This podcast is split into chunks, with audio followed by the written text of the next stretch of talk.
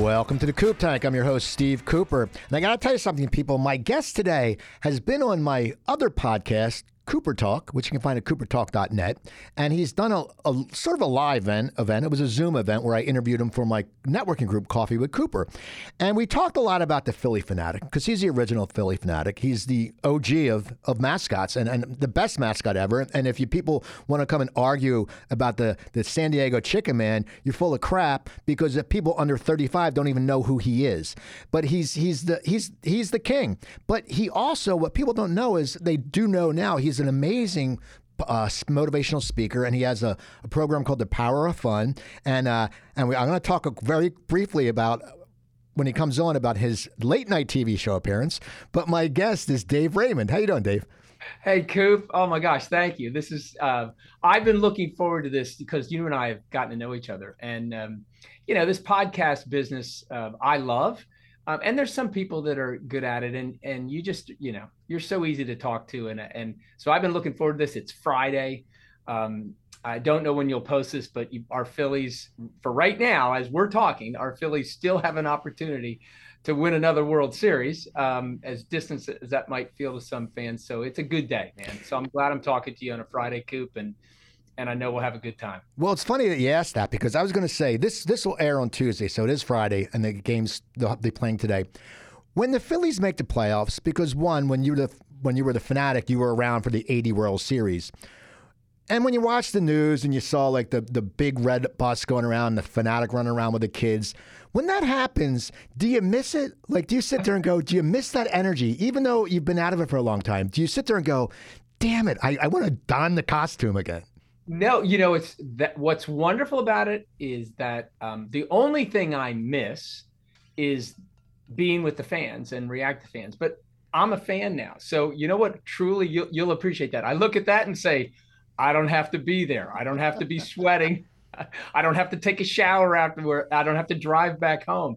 Because um, it is, you know, listen, it's the most, it was the most rewarding job ever. It is really the, foundation of everything I've done, including this message that we're going to talk about, it was all born and learned from you know being the Phanatic. So, but I but the work is physically exhausting. So the one thing that I I can focus on is that I don't have to work so hard. And guess what? I'm a huge Phanatic fan. Uh, when when I left the Phillies, I was able to take my young daughters who who are now uh, oh my gosh, let me not get 25 and 23 years old. Well, I took them as little, you know, uh, five and six year olds to be able to dance with the Phanatic on the dugout. And I got to finally see that from the perspective of a parent. And I realized, hey, this ain't to be so bad. I could still be a part of the Phanatic. I always feel part of it. But then I get to really get the joy that the Phanatic gives, where when you're inside, as, as fun as it is to hear people tell you that they love you, you're still working hard to to do the job well. And it takes, you know, some skill and talent to do it well. And I can relax and enjoy it now. Now, when your daughters were that age, did they know you were the Phanatic before the Phanatic or they weren't? They didn't know. Like you were like Santa Claus, like you know, the Phanatic was Santa Claus. It wasn't Dad. I mean, what was what what was yeah, what that, did they think? That's a great question because because I kind of struggled with that. So um, they were I would before they were born. I was the Phanatic So when they were born, they never you know got to learn that the, that I was the best friend of the Phillie Phanatic and um, but when they were little kids I didn't. I just said hey I, I'm best friends with the Phanatic, and I can uh, get you to meet him. And then I got to see through the development of my kids why the Phanatic is so good from a business standpoint because they got sucked into baseball. Um, my daughter my middle daughter Carly became a great athlete and a great softball player. You know Maddie eh, didn't but they both you know, enjoyed um, sports through the Phillies and now the Eagles. And, you know, I've just seen how that connection to something that um, can really connect to that age where they have no understanding about what's happening on the field makes them these huge Phillies fans. So I, it's just fun to see the Phanatic relevant and continuing to do that. It's so funny when you know when I watch a Phillies game and I get into it, and I still you know I, I watch it and when I see like a little kid with like the Phanatic hat on, and then you hear dun dun dun dun dun dun. dun. I, it put gives me goosebumps because I remember being that kid, and it's funny. My mom had got me like this Phillies outfit, but she got it at like Woolworths in Haddonfield, New Jersey. So it was like this. And she got my friend Mark Esposito one, and they were like, like off color. It looked like that should be Grover Cleveland, not like because it was like an old school uniform. But I remember going to the game, and when I see the Fanatic hat, I'm just like, that's so cool that you know the Fanatic has been around for years. It's like a great rock band you love, you know, where generations introduce their family to it. And for being a part of that, I mean, that must just be sometimes you must just sit there and go, you know, I am really blessed because I have touched other people, and then you carry the torch on, and and it's it's kept going. Yeah, that that is absolutely correct. And so here, if you were ever to tell somebody this story, and I get asked this question, you, are you jealous? Um, you know, because the Phanatic has appeared uh, after I w- moved away from being his best best friend, and a new best friend took over. Um, Tom had the opportunity to go on um, 30 Rock and all the, you know, and I had my opportunity to meet all kinds of celebrities and be on all kinds of productions uh, following the Fanatic. Uh, but no, there was absolutely no jealousy for a couple of reasons. One, I really do feel like there is a piece of me in the Fanatic. Uh, Tom and I are tr- really close friends. And, um, you know, the Phillies have always been kind to include me in some of the celebrations. So th- I'm actually, if I look back on it and thinking about when I would transfer out, you know, that I was, it was going to be tough. And I was concerned about that, but it wasn't. It was seamless and I look on with the Phanatic with all of that blessing. I feel blessed and and then some great pride. Um, and it isn't until recently, and, and I think you and I have talked about this before, where I just never gave myself credit. And I think as human beings, we do that, especially if we've had some success in life. Ah, you know, it was the right timing, or I was lucky, or and you know, it's with the help of friends and uh, and some good focus on you know what what we've done in our lives i've finally been able to say yeah you know i was i was part of that success so it's all good and you're right blessing is the best way to describe it now just give a quick nutshell on how you got the job just because i've heard it and it's a great story and then i told our producer joe about you know the jim henson's people you know created the costume but just tell a quick story just so people know because if you don't know there was like no mascots really back then and, and you just burst out of nowhere. Like the fanatic just was like everyone's like, "Holy crap! What what is that?" Well, it was all it was all um, unexpected and unintended. I I wanted to be a football coach like my dad. My dad a, was a famous football coach at the University of Delaware. He's in the College Football Hall of Fame, and I wanted to coach. He was willing to help me, but he said, "Look, you know, I'll help you get a, a summer job with the Phillies so you can get you know a different perspective." And that was in '76 and '77, an internship, and then they called me back in the spring of 78 because it was only supposed to be a two year internship and said, Hey, will you go to New York and get fitted for the costume? We want to have you back. Which I, right at that moment, I, I felt like saying, What are you talking about? But I listened to my father's voice ringing in my ear do whatever they tell you to do. Don't quite do whatever they to prove your value, you know, uh, unlike the, you know, the stuff millennials get fired their way about. Uh, they want they want it now and then they'll prove their value later so I go to New York, I meet one of Jim Henson's original designers, and I I suddenly realized I was going to be a Muppet, you know, and I was going to get paid for it. I was excited. I had some tremendous nerves and anxiety because this didn't look like a great idea on paper because of the way the Phillies fans might react to this type of, you know, marketing ploy. Uh, but as it turned out, I was a Phillies fan, so I understood their heartbeat. So I just, when Bill Giles his direct only direction was go have a good time, make it PG. And uh, when I went out there, I realized, hey, I'm a Phillies fan. So everything I'm thinking that I'd like to do, everybody in the audience is thinking the same thing. So as a comedian, Coop, and as an entertainer, when you know your audience to the point where you know what makes them tick, it makes it so much easier to make them laugh or to entertain them because you do exactly what they would like to do if they were able to do it without getting arrested. So that was my that was my draw. Um, uh, I'd follow fun and and continue to understand what it's like to be a Phillies fan and and live and breathe that. And and then I my mother uh, was deaf from the time I was three years old. So the credit that I finally took was my nonverbal communication skills were at a high level, although it seemed normal to me because I'd been doing it since I was three and that's and i think those that personality still lives in the Phanatic today and it will live in the Phanatic long after i'm gone which is the real exciting thing in terms of a legacy that you know, unless something really changes, the Phanatic will always be there.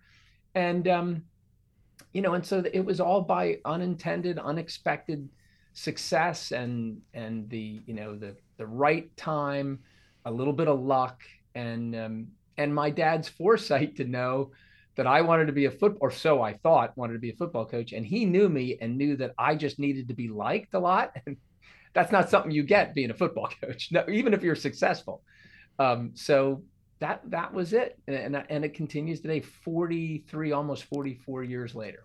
Now I got to ask you, what was it like? You know, your childhood. You, as you said, your mother was deaf, and your dad is this legendary coach. So that's like that's a different childhood for most people. I mean, how did you adapt? I mean, did you? I mean, growing up with someone deaf must be very hard, and then growing up with someone uh, larger than life in Delaware. It must be very hard. Put them together. I mean, how did you create your personality? How did I mean? How did you deal with that as a kid? Well, I'd say it, for me, it was actually simple, and I think in part because I was just three when when my mom went deaf, and the fact that she was an amazing woman, never made it a handicap, and she regenerated her whole career. I, I like to tell my audiences that. Um, she was an empowered woman before anybody had any clue what that was because she got married in the 40s and and dad's proposal was uh, i want you to come and raise our family while i build my career and it worked because my mom understood that and it was part of what the culture was then but then she becomes a certified interpreter for the deaf and goes out in delaware and you know teaches these deaf children how to be you know whole and complete pers- people even while being deaf. And so I was inspired by my mom. I was inspired by my dad. I was fortunate to have two amazing human beings be my parents. Um, so the other things, you know, really started to show later in life where um, they wouldn't mention me without saying, you know, well, uh, son of. Um, and that never bothered me, but it I felt pressure to be better. Um, the beauty of the Phanatic was it took me so far away from sports. Well i mean it was obviously in sports but in terms of my work was so far away from the idea of sports other than being physically prepared to do it so that i wasn't compared to my dad. If i had been, become a coach on top of it being hard enough as it was i was tubby's son you know one of the best college football coaches in the history of college football. So i everything just worked out well for me um, and really nothing bad happened in my life until my mom you know got sick with brain cancer right? And and i was fully prepared uh, unknowingly fully prepared to be able to even handle that um, even though there were some frightening times during um, you know what that was doing to me emotionally and and mentally. But I, you know it's such a great question and and your insight is a is perfect with that but for me it was just it all just seemed to fit i was young i grew up with it it was just normal for me. And it wasn't until later in life and then losing my mom where things got very difficult. I want to get to the difficult part because I know that led you to Power of Fun. But I got to ask you, when you were a mascot, did you ever think years later you'd end up on Jimmy Kimmel? Well, there was no Jimmy Kimmel then. But it's funny. I watched that and and and and when I lived in LA, and we I think I sent you a message about this. When I lived in LA, one of the mascots they picked was the skinny coyote. And and there used to be a coyote that I lived in Burbank that they would come down from the hill when they couldn't get food. And I remember one time getting waiting for an Uber to get on a plane, and I see this coyote and it scares the crap out of me. But then it's so skinny, I go, well, I can take it. But what was what was the Kimmel? How oh, did how did that happen? This is so funny because you know I you're one of the people that I'm bummed that we haven't had an off you know off the record conversation because all the things I was going through when I was in LA and they put me up at the Roosevelt Hotel and I had this great room that overlooked that famous pool at the, uh, the Roosevelt Hotel. Although I didn't realize later when I wanted to try to get some sleep, they're always hammering music and there's a big party there. I had fun during the day, but then I wanted to go to sleep and I couldn't um, you would appreciate all of the LA stuff, right? Um, and I got that in every single uh, dose you can imagine. So for me, and I and I had the opportunity to meet a lot of celebrities, a lot of sports heroes of mine. You know, I'm a big golf fan, so you met the Corey Pavins of the world, Arnold Palmer, and, and, and had a chance to have personal moments with those people. But nothing was cooler than actually feeling like I got a little taste of LA, all because of that. And the way it happened was there was a story in the New York Times that talked about me in my work. They called it the mascot whisperer. A tremendous amount of business came my way. Earned media is fabulous for a person who's involved in marketing and branding. And so one of their producers, of course, Gary, one of his, he's been with him, been Jimmy Kimmel since the start. And Gary called me and said, look, we think this is a super idea. Jimmy Kimmel is, you know, we're using his brand as the uh, title sponsor for what used to be known as the LA Bowl. It was now the Jimmy Kimmel, LA Bowl. And of course, Jimmy did all of this for content. So he was doing a show about the famous, the best sandwich that they were going to sell. Um, that stadium, you know, is, a, is such a perfect stadium for LA. It looks like a spaceship.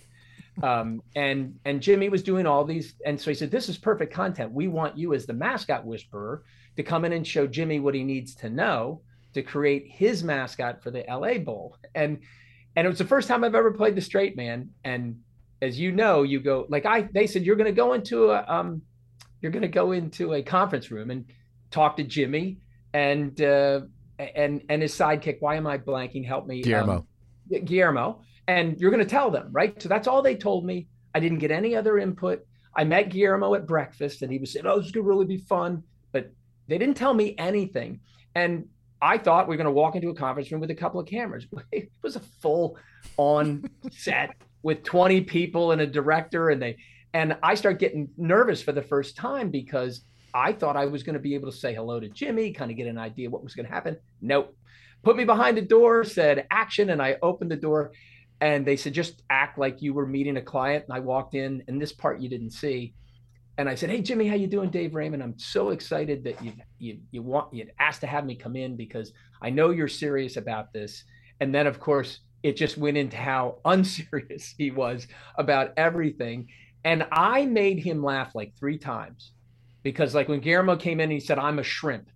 And and I went, Yeah, you are. And he started laughing. He goes, See what I have to deal with? They cut all that out because I, I wasn't supposed to make Jimmy laugh. I was supposed to be the expert and he was supposed to tell and all of his and they were just hysterical stuff made me laugh.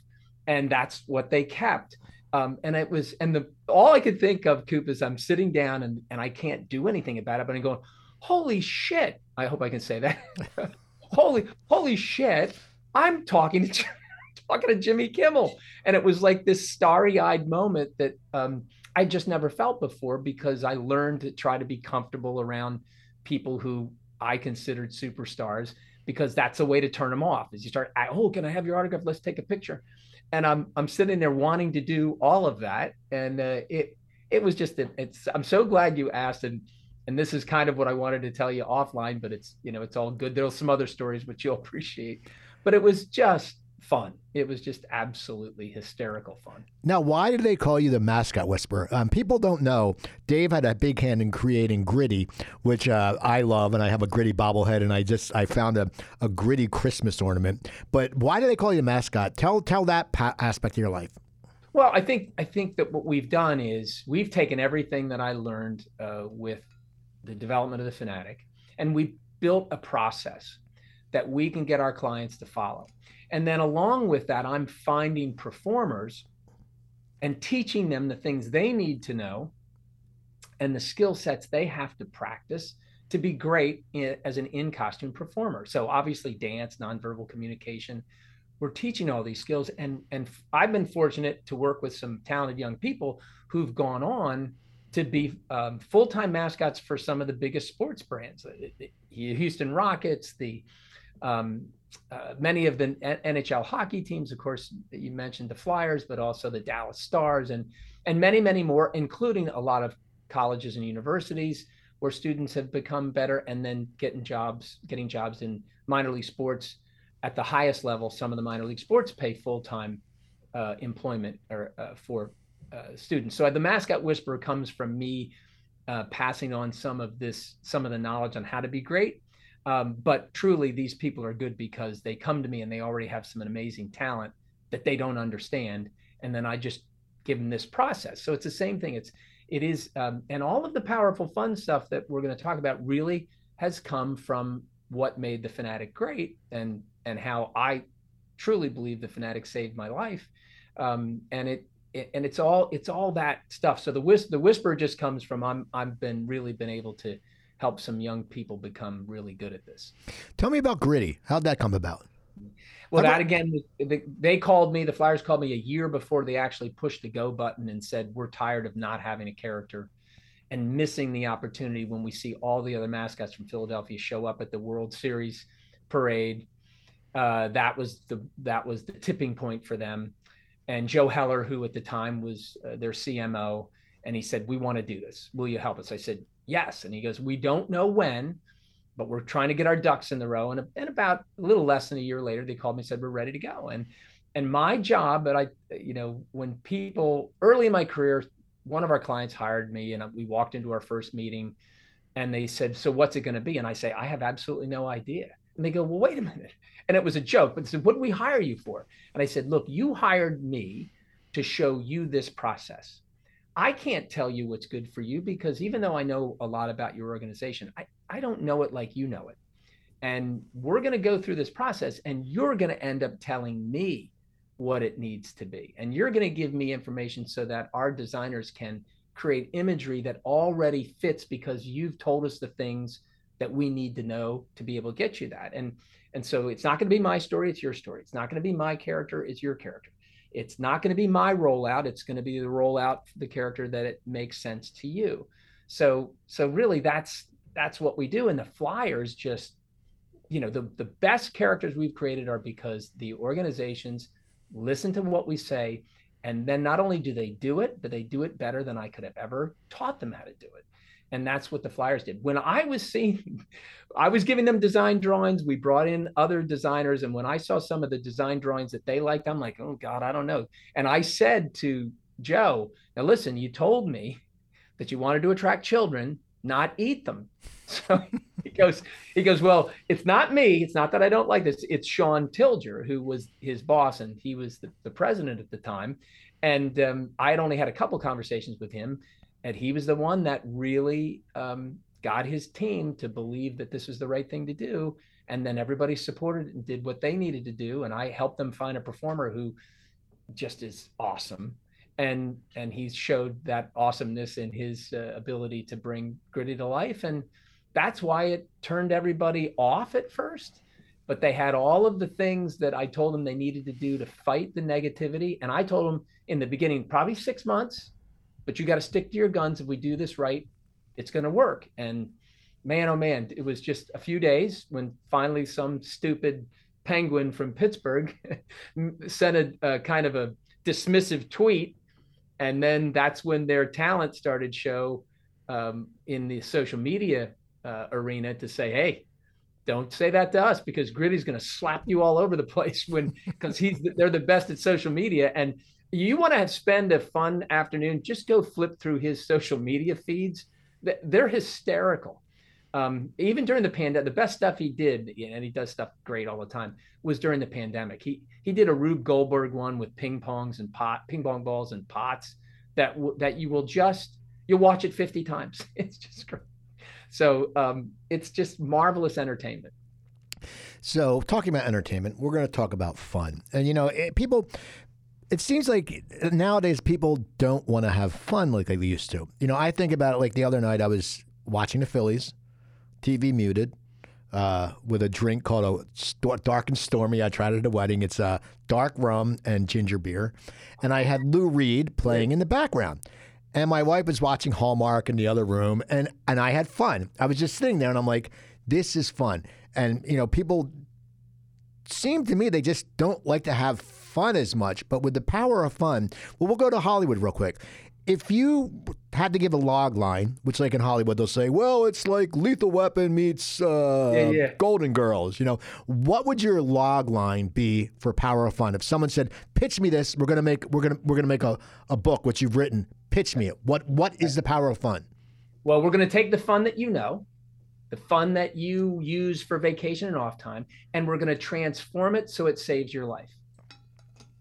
So we're going to completely change what the uh, what the common understanding of fun is, and we're going to turn it into a lightsaber that you can use to slay every piece of brutality that life has to offer. And then use the same light lightsaber to really charge up your life when times are good. So what you did, what it's a perfect example of part of what you need to do with powerful fun is design an intentional activity that fits you that either puts you into a flow state where you lose sense of time and self or it you just enjoy it to where you're sitting there going uh, this is the perfect place and time for me. You got your adult beverage you got the phillies on and not you don't have to listen to any of the rhetoric on tv you put on a little bit of jazz. Your your wife is fully happy that you're doing your thing so she can do hers. And that that is an intentional activity which is kind of the secret of learning how to take fun from off time and downtime and turn it into something that you can use at any time, anywhere in your life. So, what I would tell you the next thing to do so we'll take what you did for you personally at home. And if you were in a corporate situation, how do you do the same thing for you or people around you in the corporate world? And that's how you design and develop powerful fun for work. You pull from what you like you go into the workspace and say this is what i like to do. What do you like to do? And then suddenly you get this shared experience that that will happen because some people may not like to sit and watch a phillies game with their beverage with the sound off. But you will by having the discussion you will find shared fun no matter where you are. And then when you learn how to do this when the brutality of life shows up that is when you choose fun which makes no sense to anybody. Well, how can i do that when i'm facing maybe the end of my life, or I'm facing something that could take my life, or I'm trying to help somebody that I love that is facing the end of their life. To give an example of what the brutality of life will be, you've already learned how to do this. So you go, oh, I got it.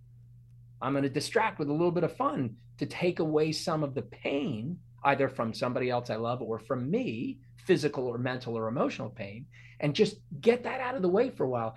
And when you when when the pain comes back, you're like, wow, I can do this at will. And I can do my best to put that on the side for a few seconds or for an hour because I've designed this stuff for work and that's it. I know I went past the pitch part, but it's the fun that you know is not powerful fun. The fun that you know cannot save your life. Powerful fun can. Now, you said you found this when you were at a very down point in your life. Tell me what that down point was and how you actually recovered. How you know? Because it's like anything. You know, when we're down, you know, life takes resilience. People don't know that. We always run into, you know, walls. I mean, I was in the hospital for eight days, and I didn't know what was going to happen, and I was like shitting myself basically. And you know, my wife would come down, drive down to Deborah, which people Deborah. Great hospital, Deborah Heart and Lung in Browns Mills. They took great care of me, but she would drive down and we'd watch Jeopardy, and then she would drive back, and you know it was a 35 minute 40 minute ride every night. But I was resilient because I was like, you know what? I, I'm not going to die in a hospital bed next to some old grumpy guy in the bed next to me. I was like, screw this. But you said it was happened when you found Power of Fun. It was in a down point. I know your mother had passed, but tell me how you found you tapped into that emotion to get it started. Yeah, it's so great, and just and and put a pin in what you said about Jeopardy because that was a that's an important point in our discussion. But I I um so uh, you know i have a leave it to beaver life for those of you who are not older than 35 you'll know what that means. But i was truly living that. I, I find no other way to describe my existence from my earliest memory all the way until i was 33 perfect. Everything was perfect. I'm making money. My job is to have fun. Um, i can be a celebrity a local celebrity if i want to. And when i take off my super suit i'm anonymous. It was perfect loved it. Every I was able to play football for my father. I, I, just everything was perfect.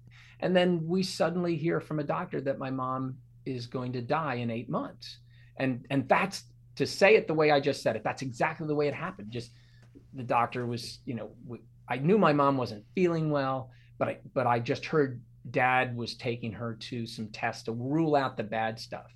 And she lost her hearing because of Meniere's. And Meniere's can create dizzy spells and some stiffness and pain in your neck. And she was having that again. And we thought, oh, it's the Meniere's. We all just thought it was a reoccurrence of Meniere's. And it turned out to be a, a grade four glioblastoma brain tumor. And she died almost eight months to the day of the doctor telling us that. And then three weeks after that, my marriage fell apart. Where when I tell the story in my keynote, I go, what am I? my mom has passed away. What am I supposed to do? I'm going to go back and, you know, Hollywood it out with my family. And that fell apart too. And I, I went and I went to the Phillies and said, I can't be a clown. You cancel my appearances, which they were happy to do. But there was this one appearance I had to do uh, before I could clean up my schedule. And at, and I'm thinking I'm going to go take care of that, you know, that appearance, and I'm going to come home and take care of this. And that's when I said it to Mary Carillo on HBO, and she goes, "Oh, you were thinking of suicide?" And I just I blurted out, "Yes." And I realized at that moment, it's the first time I admitted that, like w- using suicide. It's the first time my family had ever heard it when they saw the show, um, which caused a good conversation. But my point being that anybody can be into hopelessness and make a decision that was a bad decision.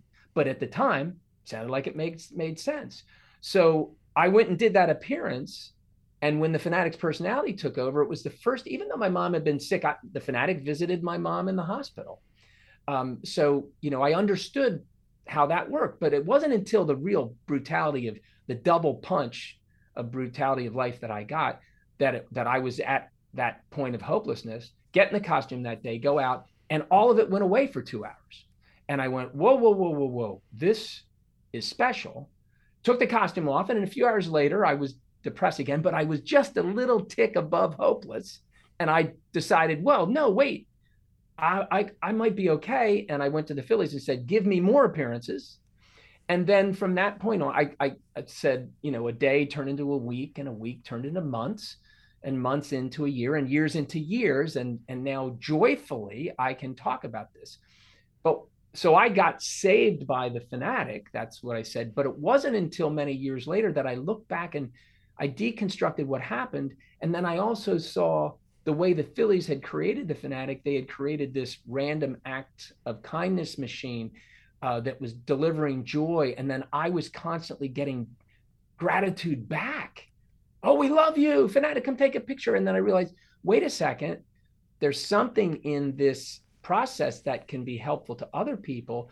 And it really wasn't until just pre before pre-pandemic that I started studying positive psychology, which started with Martin Seligman at the University of Pennsylvania, and his his website about happiness is still up and and working. And I send some of my my student we we teach this we teach uh, how to build sustainable happiness and that's one of the resources is his website so for me it was and it wasn't i didn't really understand what happened i was thrilled that i was able to get through this tough time without making a bad decision but it wasn't until about i don't know 15 years ago when i uh, actually a little bit longer than that uh, almost 20 years ago when i helped start a team building company and those companies wanted me to come in and explain why they were spending their budget to have their employees play for an hour during the day, during the workday.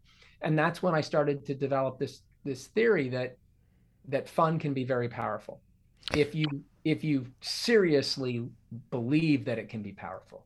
And that's just what we teach. My keynote is about how every single person with you first have to have belief and faith that this is true what I'm telling you and then you have to personally design so back to the pin where you said Jeopardy. So you're facing what you felt was not only a life altering, but maybe a life ending event.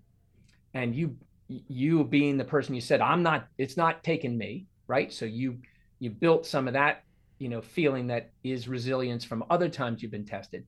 And the watching Jeopardy is the perfect intentional activity that you chose and you and your wife chose to kind of break the tension.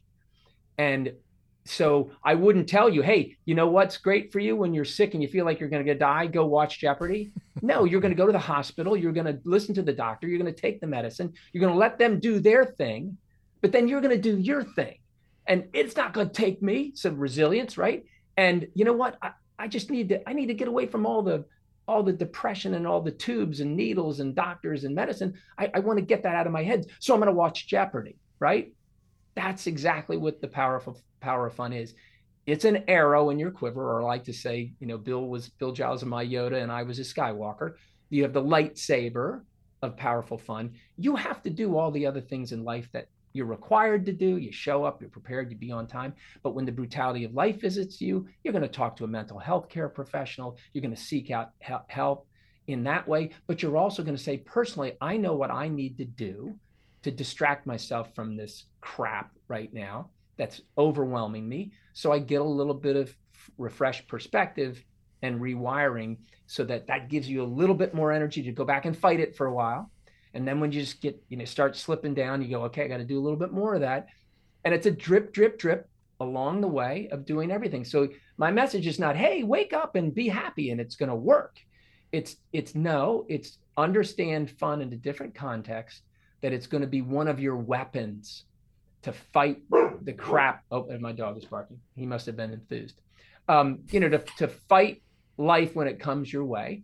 But the cool thing about this process, it's the same process that you use to thrive when life is giving the good stuff. And that's what I love about it. So just learn it now because you're going to need it.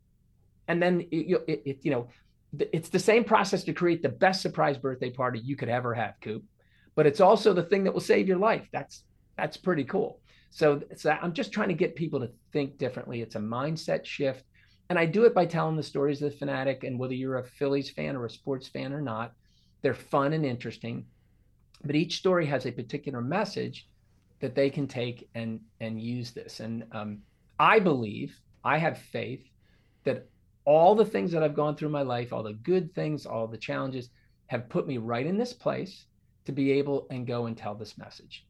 And I didn't believe that five years ago. I was just trying to build a speaking business, and I had all of this, all of the tools and all of the skill sets, and and now it's it's just been revealed to me that this is what I should be doing. And I just spoke to Delaware SHRM yesterday, and that conference was just phenomenal. Um, and and the people responded in a way that uh, was so beautiful and helpful to me and i'm getting all kinds of emails and notes like oh this this is what happened to me and this was great it, it validated what i've been doing and you know so um, I, I went on a little soliloquy here but um, it, it, was it's just been an amazing journey for me now when you get those emails and it's funny because in my other podcast cooper talk i talked to a lot of musicians and i talk about you know what some of their songs have meant to me. I get a lot of 80s people and it takes me back. I, you know, takes me back to, you know, don't, you know, just whatever I sing, I, you know, a song just reminds me of something and, and, and they hear that a lot and they, and they really enjoy that. How does it make you feel when you get those emails? Because there's, I found out there's two types of people there's people that are like, ah, screw this, another damn email, I'm not going to read it. Then there's people that really cherish it. And I think like with the musicians I talk to, because they're older and they've they had their heyday, and some of them, you know, have disappeared, but they really embrace the fans, shall we say? Did they did it did these emails really touch you? And has there any been like one or two that just really, really gutted you? And can you share one of them? Yes, I, well, I, I can, and I and and I will put emails in terms of all outreach to me. So sometimes it's in person, sometimes it's a phone call, a lot of times it's an email. Um, first of all, and you know, this, especially in today's world where there's a lot of people that are working inside their home. I mean, I'm we're shooting this at home. You're in your your home space, and there's a lot of this virtual work going on, and it will continue even though the pandemic is is in our rear view mirror um, you toil around getting messages out, doing your thing. Um, for a long time, I was doing virtual appearances. You know, when I'm live in front of people, you get immediate response. But many times you're toiling around and you don't think anybody's listening. So those emails that come back are just cherished pieces of joy because you see you've affected somebody. My favorite story that covers all of this was a gentleman who came up to me after a conference and he said to me, I, I just need to tell you that all the things that you were saying, I, I did naturally, and I didn't realize it until now with your talk that this is what I did. He goes, I, have been fighting colon cancer uh, for five years, and it's been really difficult. But all those things you talked about, I was doing them, and it's and it really helped me get through. And I want to tell you before I tell all of my coworkers that just yesterday I got my first clean cancer screen, and I'm like, oh my god! I said, you haven't told anybody yet?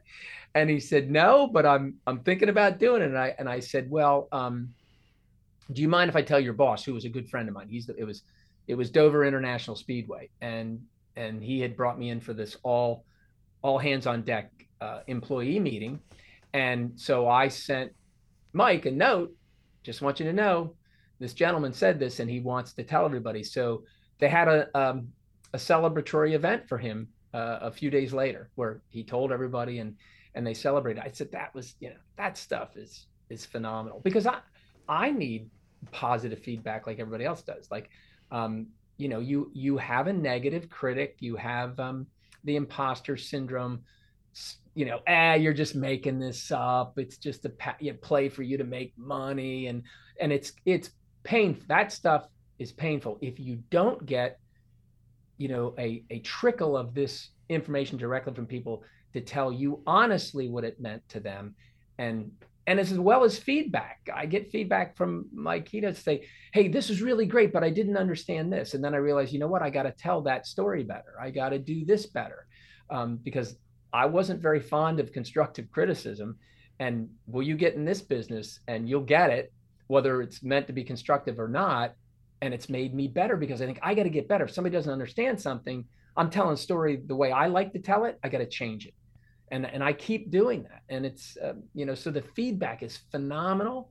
It's uh, I can see why a um, a musician who's working you know in their passion and their flow state to create something, and then it's their baby and they and they put it out there, and nobody says anything um, or they get to be known for something that they they thought really wasn't a good reflection of their talent and that's what everybody talks about oh play that one they know they know they hate that one. Uh, i think for for me it's so wonderful to hear people say your message meant this to me. Um, and and it did something for me. And i and it gives me all of this um, excitement and energy and wanting to get out there and doing this more. Um, as much as i love doing character branding and much as I love of inspiring performers, this is what I would rather be doing every single second of the work that I do. And the work that I do with character branding, I try to weave this message in so they see. We're not just creating a mascot. You're creating this this this tool, this um, uh, this living, breathing brand extension that's going to change and maybe save lives, and so that they understand that what you're building is something that will automatically connect on a deep emotional level to people. And that's one of the things we need to do every day is build these wonderful connections. And that's why the pandemic was so hard for most of us is that it took that away from us and even though i love seeing you on camera it's much better when i can give you a bro hug and we're together which we haven't done in a while so i want to make sure we make that happen i got a question you just said something that sort of piqued my interest um, you know you've been the Phanatic You've been loved. You're a speaker. You're getting this feedback. You know, you, you Kimmel's called you. You know, you've developed mascots. Why is it that you still have the imposter syndrome? I mean, it's one of those things. I know we all get performers. We're insecure. I mean, that's why we do it. We crave the attention.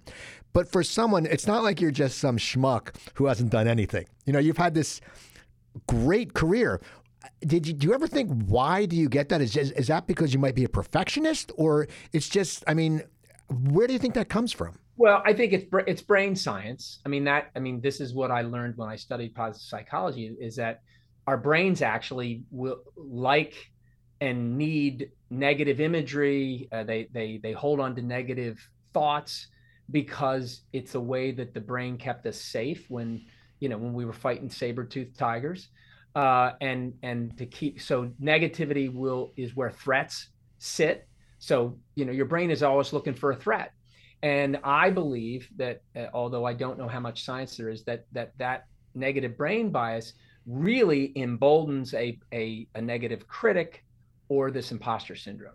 And what I've read about the imposter syndrome, which is you know it's it's out there, everybody understands it, that the more successful you are, the worse it gets. Like you know when when are they going to discover that you're a fraud you know no matter how high on the horse you are or how what success you've done or the great things there you will hear that oh when are they going to figure out that you're a fraud you're making this up and when this is wait till they hear the story about when you were 10 and you were really mean to that little kid you know it just every little thing comes out and um, the benefit for me is to realize that this isn't really happening. It's my brain involved in trying to protect me. So the thing that I've learned is, and, and I've learned this by reading a couple of books, is that you audibly, I, I wouldn't say when you're walking down the street or with friends, you audibly have to say, stop, leave me alone. so so I find myself when I because usually the, it gets loud when you're alone, you know, and you're working away and you hear this voice. And I've done that. It actually helps. Stop, shut up, leave me alone. You're wrong. Um, and it just takes some, you know, some willpower to and and I think the the toughest thing about it is, you know, we're surrounded mostly most of the time by people that love and care us, care about us if we're lucky. Those people are always telling you, "Oh, you're great. You're wonderful." And then it becomes like my dad said if you're a coach that yells all the time they finally tune they they tune you out because that's all they do is yell and they're and, you know you got to vary it right so your your people that love you are telling you they love you and you're great and we appreciate all that you've done and you you start to tune that out because you think well they love me so they have to say that and and that's something really hard that uh, and i think successful people are always getting praise which is wonderful. But then you start tuning that out and think, nah, this is all bullshit.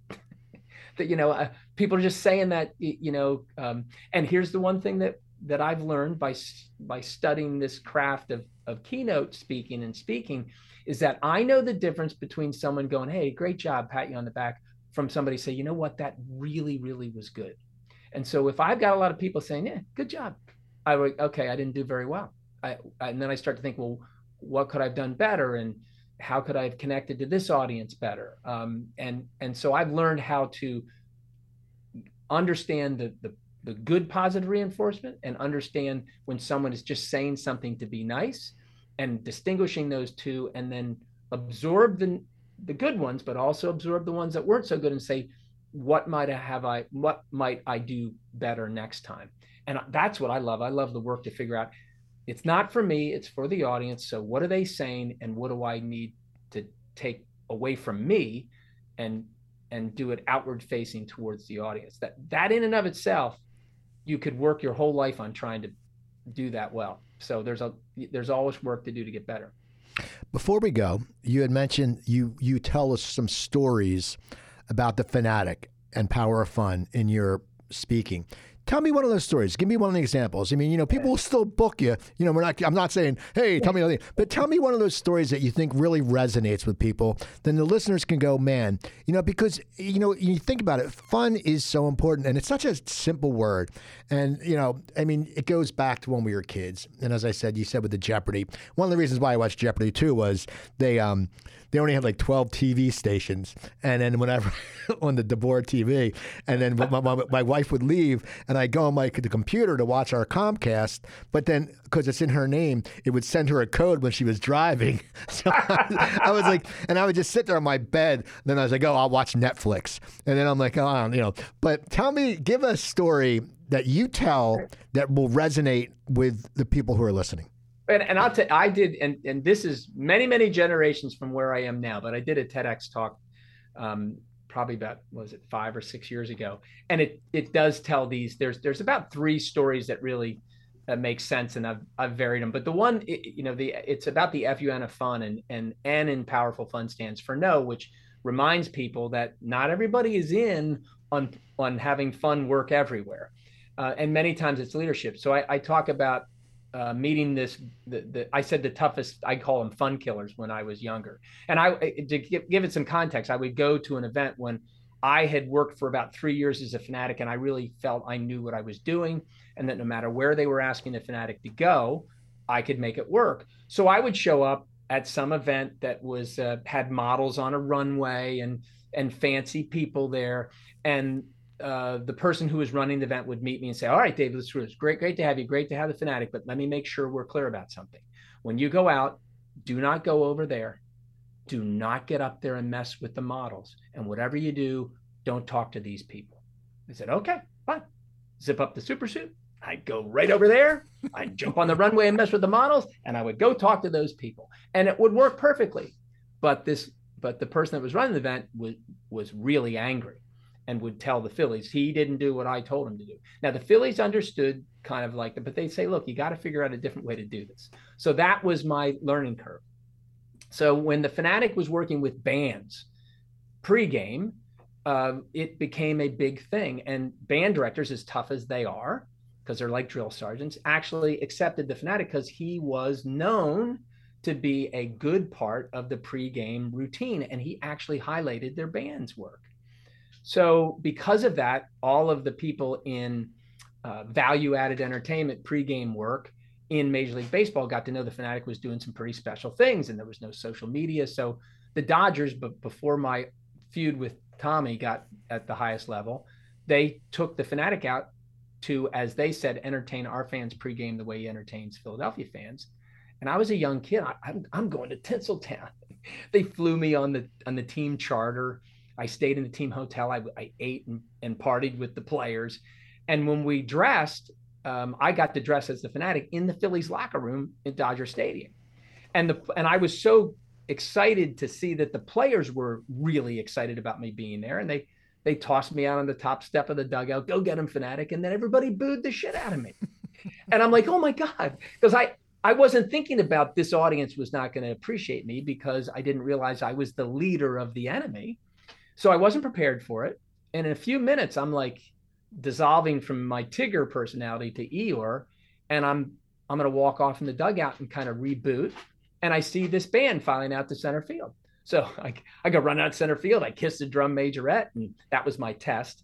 And she laughed and she kept going, and the band kept playing. I went great. And I I was going to go run and interact with the band the way I knew how. And I knew how I could highlight them and not get in their way. Well, the band director runs all the way out on right field and grabs me and he's screaming at me, get off the field. You're ruining the show. And of course, then my attitude of I know better, I ripped my arm from his grip and I started running away from him. And I'm weaving in and out of the line of the band members. He's chasing me, screaming, no, no, no. And the audience now is going nuts. They're not booing, they're not just applauding, they're screaming. And because they're watching this Muppet show break out in the middle of, you know, this band performance and they want to see what's going to happen. And and from a comedic standpoint, I figure I can't do any better. So by the time I had manipulated the band between me and this crazed band director, I started running off on right field where he came from, and I get and I get stopped by the sight of two big LA police officers run, running right at the Phanatic, and I'm thinking they're going to throw me in a in jail. I'll be dressed like that. I don't know who my jailmate will be, but I'm not getting out anytime soon. And so the band director catches me and he's screaming at the police officers as he's holding me again. I've got him. Come get him. You know, like like the guy that was running around with no shirt in the, you know, in the football game. And the police officers ran right past the Phanatic and grabbed the band director and dragged him off the field. And everybody's laughing now. Um, I'm thrilled because this is exactly what I hoped to have happen. The boos went away and this wonderful raucous sound of approval. And I go and I take my, you know, the super suit off and my personality comes back in play. And I felt bad for the band director. And I went and apologized to him, telling him I'm I should have asked for your permission. He goes, Stop, stop. My band got a standing ovation from the LA crowd because the band got finished and walked off and got the standing ovation. And he's like, it never would have happened without you. He goes, I didn't know you were the Phanatic. I thought you were some nut job from Philadelphia that took a costume and just ran out on the field. I thought I was doing something good. So I'm glad they stopped me. And and the the the moral or the theory behind this is if we're going to have fun everywhere, because you st- you and FUN of fun stands for universal, it works everywhere we have to take the word fun and put serious in front of it so that we recognize we can't go off half cocked. Um, I can't just ignore my directives uh, because I'm going to get in trouble and then we'll, they'll never let us do this again. So you have to design it. You have to spend time just like you you designed your fun that fit you just as you described earlier to watch a Phillies game with no sound, play some great music, jazz, whatever, and drink this this drink that you love that was so we need to do the same thing for how can we have fun with this band on the field and promote the audience to give them a standing ovation. So that's the that's the analogy for roi to leadership. And when they realize wait a minute they're serious about this. Um, let me let me look at this because because to get serious we put it on paper we showed them what we're going to do. We're going to show them what type of music we're going to play, what food, and when we're going to serve the food. And and and the mayhem will happen over here when this person's introduced because this person understands mayhem, and you know it all fits. And and it's really going to entertain people. It doesn't have to make them laugh. It just has to make a memorable moment that they'll always remember. So it isn't about hand buzzers and whoopee cushions. It could be because that might be the perfect design fun Um, but it, it's about fitting the moment. So as the Phanatic, I did multiple funerals, and people like, "What? What'd you do there?" Well, I wasn't standing at the casket. We we we had the right time when the family was gathered together, and and they were celebrating, and the Phanatic enhanced the celebration because the person who had passed was a big Philadelphia sports fan. And some one gentleman actually put it in his will that the Phanatic needed to be there. So so though that was designed thinking you know you you and i could tell you the power of fun that you could use when people are standing in line to come to come walk by the casket and visit the family. And it was all it's all done with how you display the pictures of the of the deceased. And you put all the sad pictures in the beginning of the line. And by the time they you move down that the line you put all the funny pictures that everybody remembers that showing the fun personality of the deceased as they get close to the family. Now they've gone through some grief and they moved into where they're smiling and giggling and talking about all the fun times that they remember with this person so that then when they get to the family there's a little bit of joy that's been that you've injected in them so that it's not that difficult of a moment because they're they're smiling they hug with smiles and with joy and that's powerful fun it's not meant to you know hey shake my hand. so when you shake the hand of the family, you got a buzz in your hand. That's not fun. That's going to work there. So so that that's what we do is we teach people. Uh, we inspire them to do that on their own, and then we help them do it uh, if they want to take a deeper dive in training. Well, that was awesome, Dave. I want to thank you for coming on today. Um, it's always a pleasure to talk to you. Now, how can people get in touch with you? The best thing to do is go to daveraymondspeaks.com. The Jimmy Kimmel clip is on there. That's kind of a carrot. You want to go have some fun, watch because Jimmy's humor is, uh, especially in this regard, was all about throwing up. So if you if you like to see mascots throw up, he does it really well. Uh, it's very funny. Uh, you'll appreciate it. And and there's a contact form. So if you just want to ask me a question, those contact forms come directly to me. Uh, if you want to know how to book us, if you want to know how to buy a book, my book is on there. I Jeff Bezos does not control my book. I only sell it on my website. Um, so those of you that want to take a step away from Amazon, you can pick up my Power Fun book, which is kind of a take-home version of my keynote. So DaveRaymondSpeaks.com. Um, love to have you check in with me because that's that like just like we said i love getting those emails. So people definitely check in with him uh, check in with me. You can listen to 10 episodes. This will be the 10th well there's nine. Dave is the 10th 10 episodes of the coop tank. Go to the coop tank.podbean.com or look it up on uh, amazon music iheartradio or spotify.